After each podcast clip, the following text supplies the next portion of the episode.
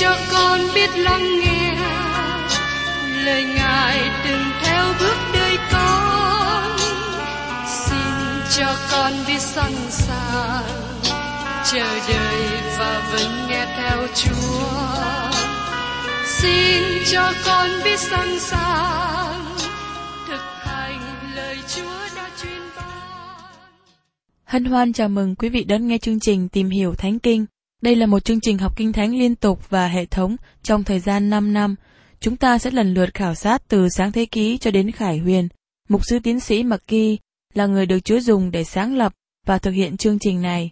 Ông tin rằng lời của Đức Chúa Trời có khả năng đáp ứng mọi nhu cầu cho tất cả mọi người trên thế giới, không phân biệt chủng tộc, văn hóa, trình độ tuổi tác hay phái tính. Ước mong quý vị theo dõi liên tục và giới thiệu cho thân nhân bạn hữu cùng đón nghe. Kính chào quý vị và các bạn. Chúng ta tiếp tục chương trình tìm hiểu Thánh Kinh hôm nay trong sách Châm ngôn đoạn 24. Đây là đoạn chót được viết và sắp đặt bởi Salomon. Sau đoạn này, chúng ta có các châm ngôn được viết bởi Salomon nhưng được sắp đặt bởi Ezechia. Rõ ràng là Salomon viết rất nhiều châm ngôn và ngày nay chúng ta chỉ có được một phần nhỏ trong các châm ngôn của Salomon. Các châm ngôn này dạy cho chúng ta những lẽ thật tốt lành. Nó giống như cái la bàn, nó giúp hướng dẫn đời sống chúng ta. Bây giờ xin mời các bạn cùng xem ở trong sách châm ngôn đoạn 24, câu 1 đến câu 2. Chớ ganh ghét kẻ làm ác, đừng ước ao ở cùng chúng nó, vì lòng chúng nó toan điều quỷ phá và môi họ nói ra sự tổn hại. Điều này được trình bày và nói cho chúng ta một lần nữa. Chúng ta thấy rằng những điều quan trọng được lặp lại nhiều lần. Thí dụ như lời nói và việc sử dụng môi lưỡi về sự kiêu ngạo, về việc trở nên ngu dại. Đấy là những điều được nhấn mạnh thường xuyên bởi vì chúng nó đi vào đời sống chúng ta. Chúng ta thấy những người như thế ở khắp mọi nơi. Đó là lý do mà tôi có thể nói với các bạn rằng các lời trong ngôn này thích ứng với mọi người. Chúng ta có thể thấy các châm ngôn này thích ứng với nhiều nhân vật trong Kinh Thánh. Trong thi thiên thứ 73 của Asap viết và đề cập về đề tài mà chúng ta thấy ở trong trong ngôn này. Mời các bạn cùng xem ở trong thi thiên đoạn 73, câu 3 đến câu 9. Vì khi tôi thấy sự hưng thịnh của kẻ ác, thì có lòng ganh ghét kẻ kiêu ngạo. Vì trong cơn chết của chúng nó chẳng bị đau đớn, sức lực chúng nó vẫn đầy đủ. Chúng nó chẳng bị nạn khổ như người khác, cũng không bị tai họa như người đời. Bởi cái ấy, sự kiêu ngạo làm cây kiền cho cổ chúng nó, sự hung bạo bao phủ chúng nó như cái áo, mắt chúng nó lộ ra trong mỡ, tư tưởng lòng chúng nó tuôn tràn ra. Chúng nó nhạo báng, nói về sự hạ hiếp cách hung ác, chúng nó nói cách cao kỳ, miệng thì nói hành thiên thượng, còn lưỡi lại phao du thế gian. Thưa các bạn, Asap bị dao động về điều này. Tôi nghĩ rằng các bạn cũng bị dao động khi thấy người ác được hưng thịnh. Chính tôi cũng có cảm nghĩ như vậy. Khi tôi được sanh ra và lớn lên trong gia đình nghèo, tôi gánh chịu nhiều vất vả. tôi nhìn thấy những người bạn khác cùng lứa tuổi trong gia đình giàu, ở trong gia đình giàu. Tôi có sự ganh đua. Có lúc tôi đặt câu hỏi tại sao? Giờ đây Salomon giải bài vấn đề này. Chớ ganh ghét kẻ làm ác, đừng ước ao ở cùng chúng nó. Tại sao như vậy?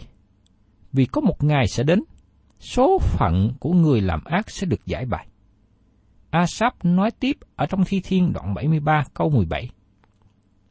Cho đến khi tôi vào nơi thánh của Đức Chúa Trời, suy lượng về sự cuối cùng của chúng nó. Đức Chúa Trời sẽ giải quyết số phận của người ác. Chúng ta nhìn vào thế giới xung quanh, chúng ta thấy nhiều việc bất công. Các bạn và tôi chẳng làm gì được bao nhiêu trước cảnh trạng này. Chúng ta ở trong một thế hệ mà nó chống nghịch với mọi sự. Họ cố gắng sang bằng hết thảy mọi sự. Tôi không nghĩ rằng những người đi biểu tình có thể giải quyết được tất cả những vấn đề khó khăn, bởi vì sự khó khăn phát xuất từ tấm lòng con người. Vì thế lòng người cần được thay đổi. Đức Chúa Trời sẽ giải quyết điều đó, và chúng ta cần tin cậy vào Ngài. Các bạn và tôi cần nhận thức vị trí của chúng ta trong đời sống. Nó sẽ làm cho con người chúng ta vui vẻ hơn nếu chúng ta nhận thức rằng Đức Chúa Trời đặt mỗi người trong chúng ta ở một vị trí đặc biệt để hoàn tất mục tiêu của Ngài trên đất. Khi tôi nhìn xem người ác thành vượng, tôi không hiểu được điều đó. Nhưng tôi trình dân với Đức Chúa Trời điều lòng tôi, và tôi vẫn tin cậy nơi Ngài, giống như Asap đã làm. Đức Chúa Trời sẽ giải quyết mọi sự. Chúng ta cần nên nhìn nhận hay là nhìn sự việc theo quan điểm của Đức Chúa Trời. Kinh Thánh đã cho chúng ta nhiều hình ảnh cụ thể của người làm ác và họ nhận lãnh kết quả thảm hại. Chẳng hạn như ca in trong sách Sáng Thế Ký giết em trai của mình và bị Đức Chúa Trời đuổi đi ra sống cách lưu lạc, vất vả.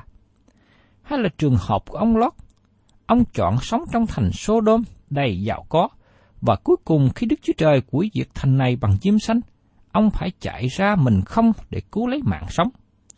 Ông Lót có sự lầm lẫn, đau buồn, và cuối cùng nhận lấy hậu quả.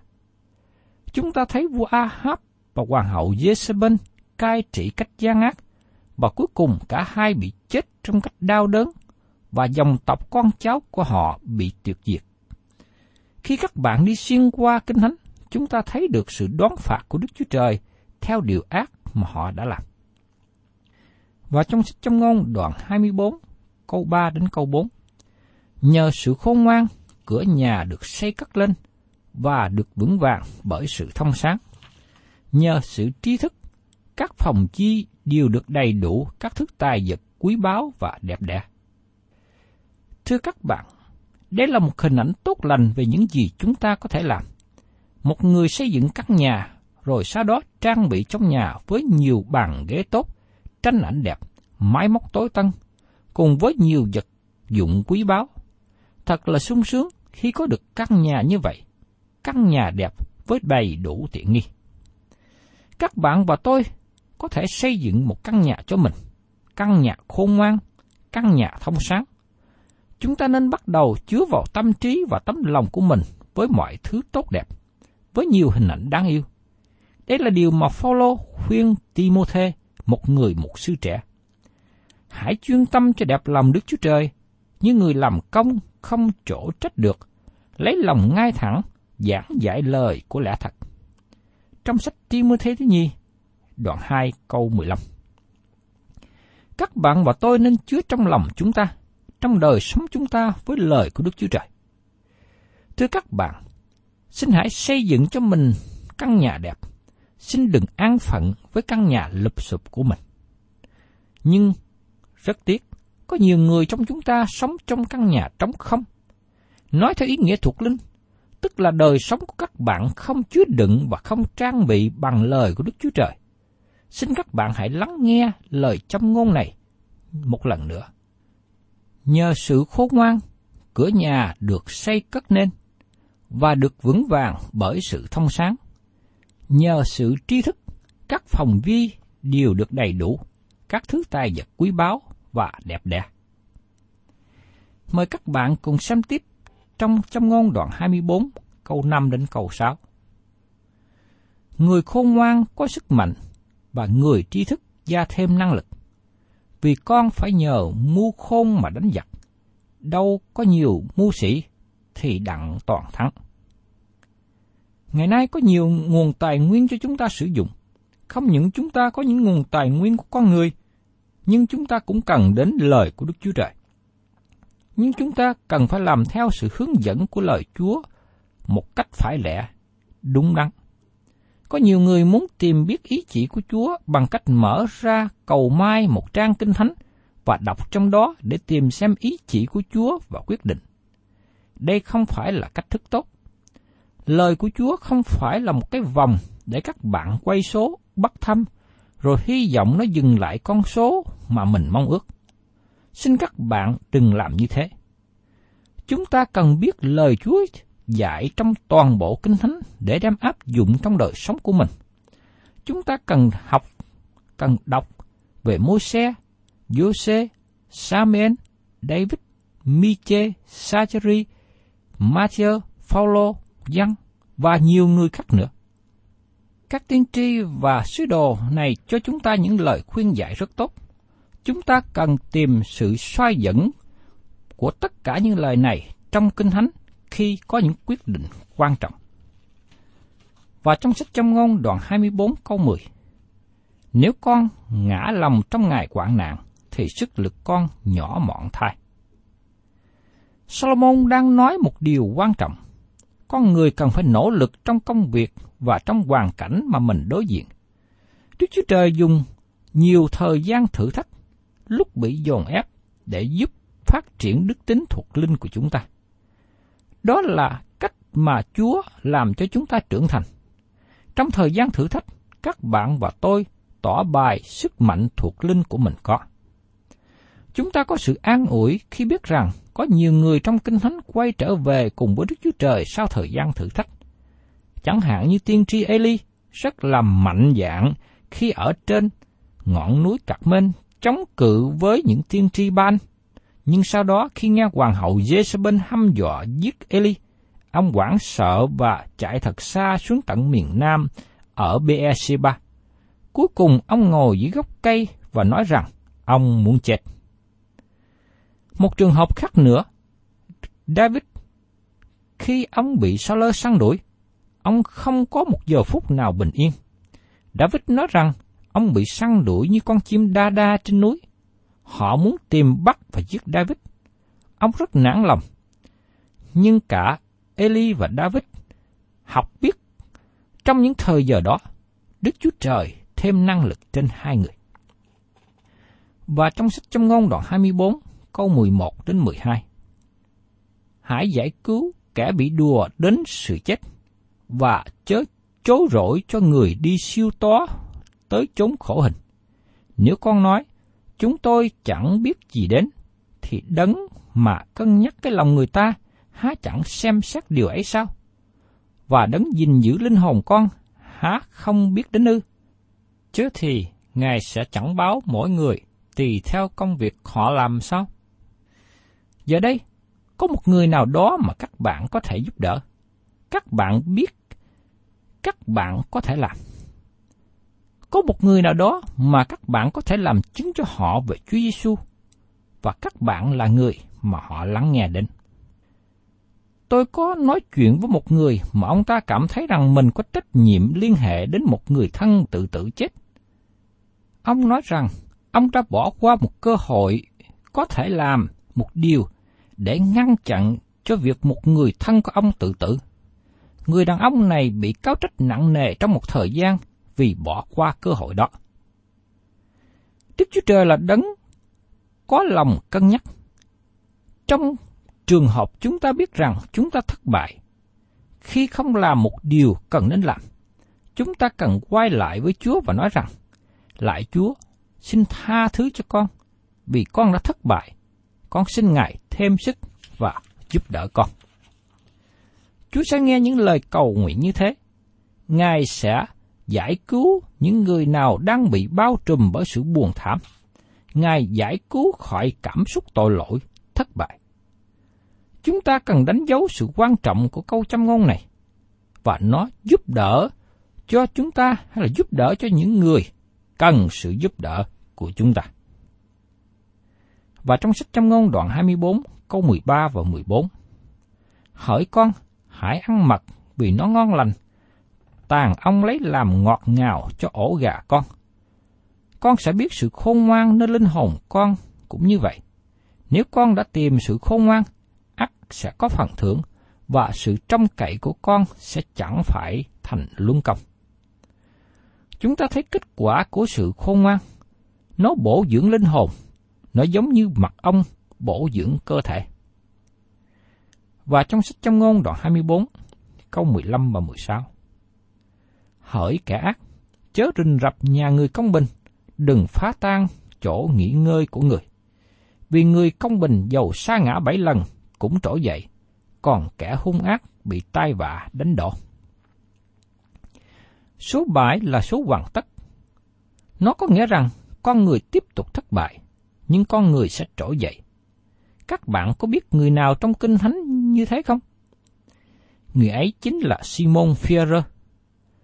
Còn kẻ hung ác bị tai vạ đánh đổ, người đó chính là Judas Iscariot. Câu châm ngôn này được giải bài qua hình ảnh của hai môn đồ của Chúa Giêsu. Führer là người thường bị té ngã, nhưng đứng dậy. Chúng ta có thể nói rằng Führer té ngã khi cố gắng đi trên mặt biển. Nhưng tôi không nghĩ rằng Führer té ngã bởi vì ông đã đi trên mặt nước. Phêrô đi trên mặt nước để đến với Chúa Giêsu.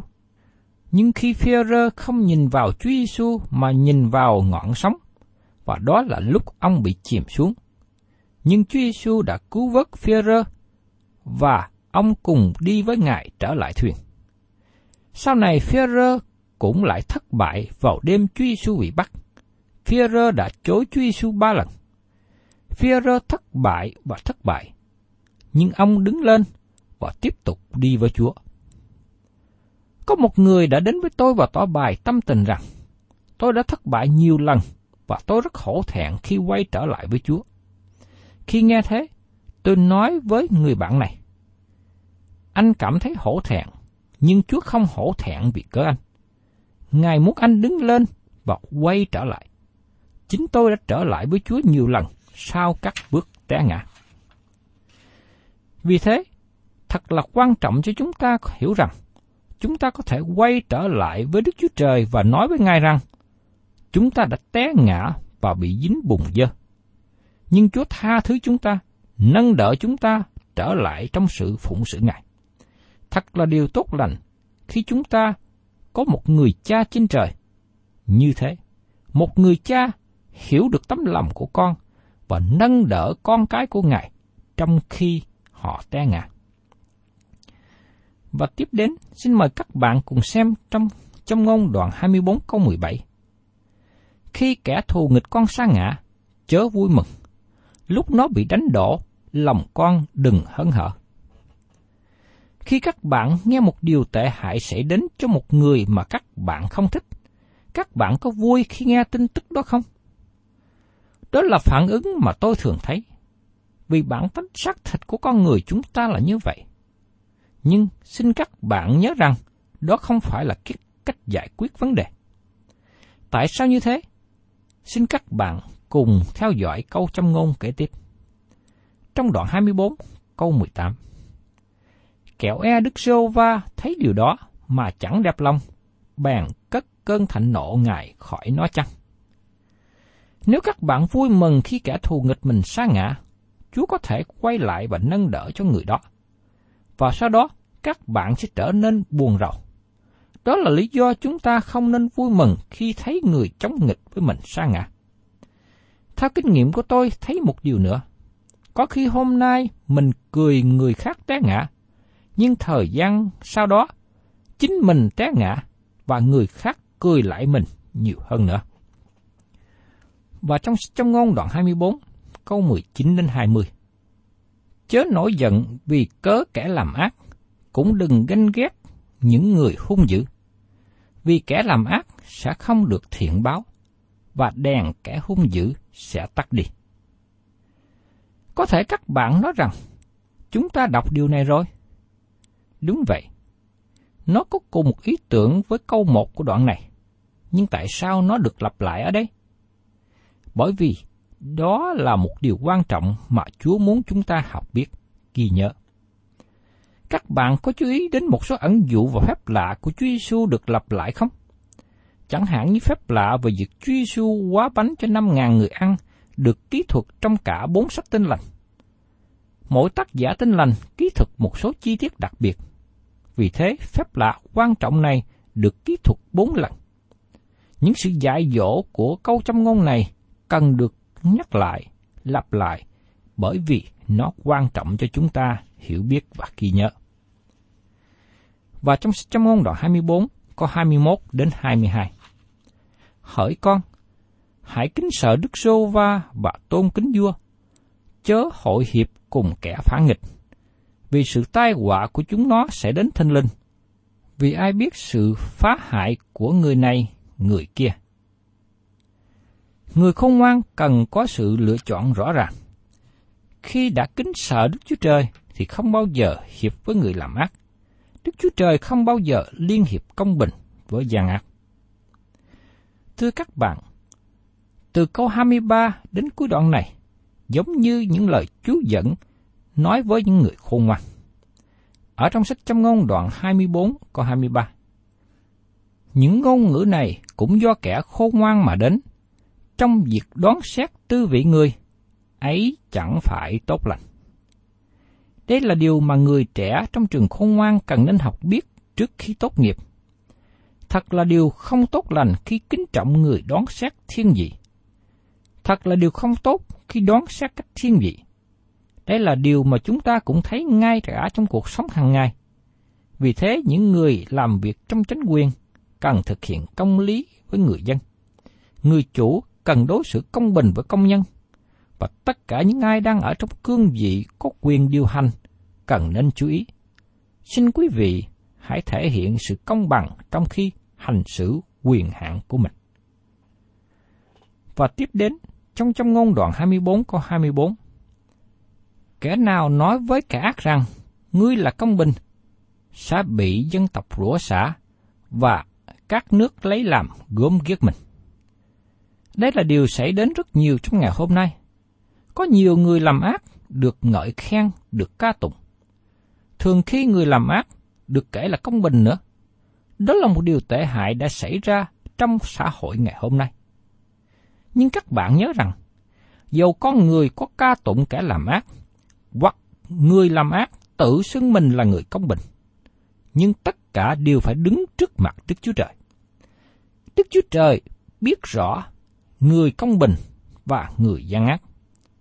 Khi một người gian ác và tiếp tục đi trong đường lối của mình, không chịu ăn năn, thì Đức Chúa Trời không bao giờ kể người đó là công bình. Nhưng, trừ khi nào người làm ác từ bỏ con đường gian ác của mình, quay trở về với Đức Chúa Trời, ăn năn tội lỗi của mình, tiếp nhận Chúa Giêsu làm Chúa cứu thế, lúc bấy giờ, người gian ác sẽ được Đức Chúa Trời tha thứ và được Đức Chúa Trời ban cho chiếc áo công bình qua Chúa Giêsu.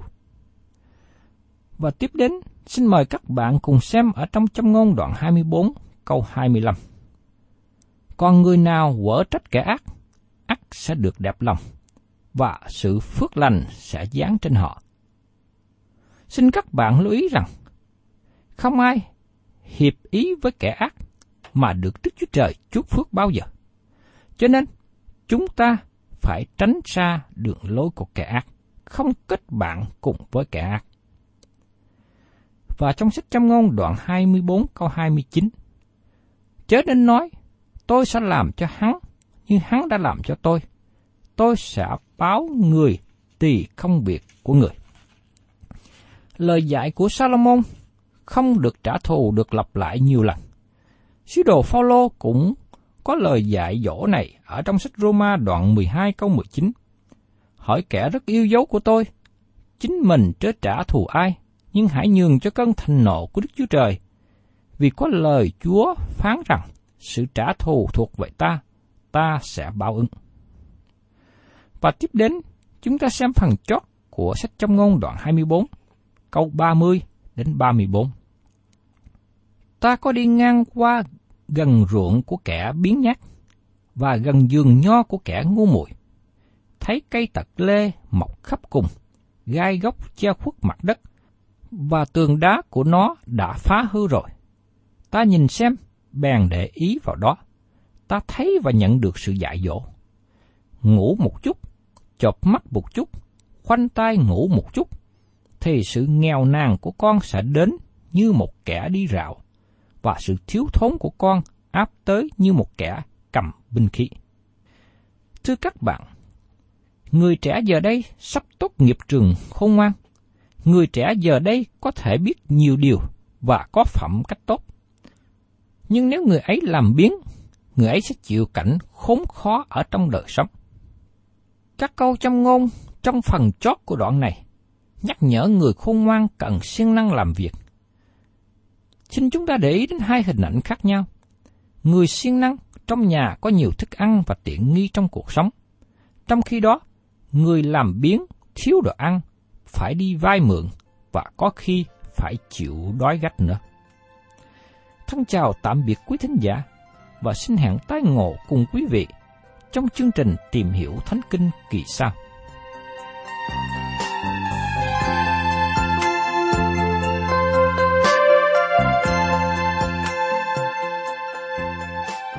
Cảm ơn quý vị đã đón nghe chương trình Tìm hiểu Thánh Kinh.